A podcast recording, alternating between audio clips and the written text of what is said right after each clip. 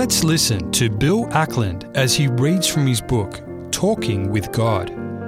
The prayer that I would like to share with you today is entitled Victory. And the scripture passage is a brief one. It's from 1 Corinthians 15, verse 57. But our gratitude is to God, who has given us the victory through our Lord Jesus Christ. And an introductory thought let's face it, we all like to be a winner or on the winning side. There is something affirming about being the victor. However, being a winner, being victorious in this present life in respect to secular things is one thing, but the victory that really counts is the one we cannot achieve ourselves. It is a gift, a gift from the one who gained this victory our Lord Jesus Christ. Dear Lord, Commander of the hosts of heaven, I am so glad that you were victorious here on earth. Victory is what I seek too. Victory is what I pray for, and victory is what I need in my life.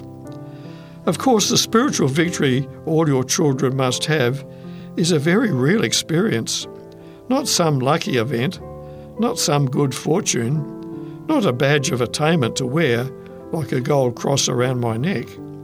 Instead, it is a very real act of the Holy Spirit, who works on your behalf, seeking to make us victorious over the sin that so easily besets us and the devil who is behind all things hateful, deceptive, dreadful, mean, wicked, and hypocritical.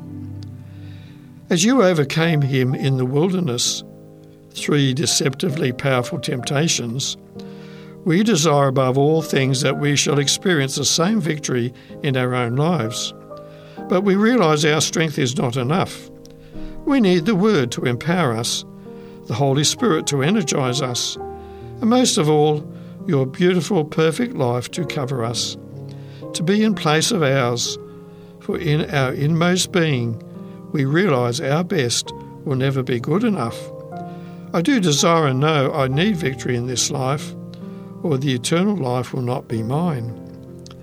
I believe the greatest victory of all will be ours when this world is left behind to await its recreation and we spend that time seeing you face to face, listening to your voice that is like no other sound, and realizing nothing will ever separate us from you again.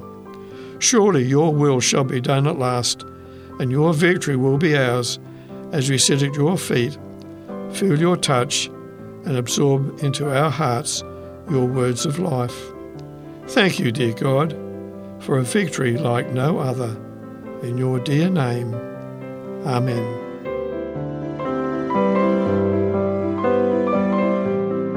To obtain your copy of Talking with God, written by Bill Ackland, give us a call in Australia on 02 4973 3456 or send an email to radio at 3abnaustralia.org.au.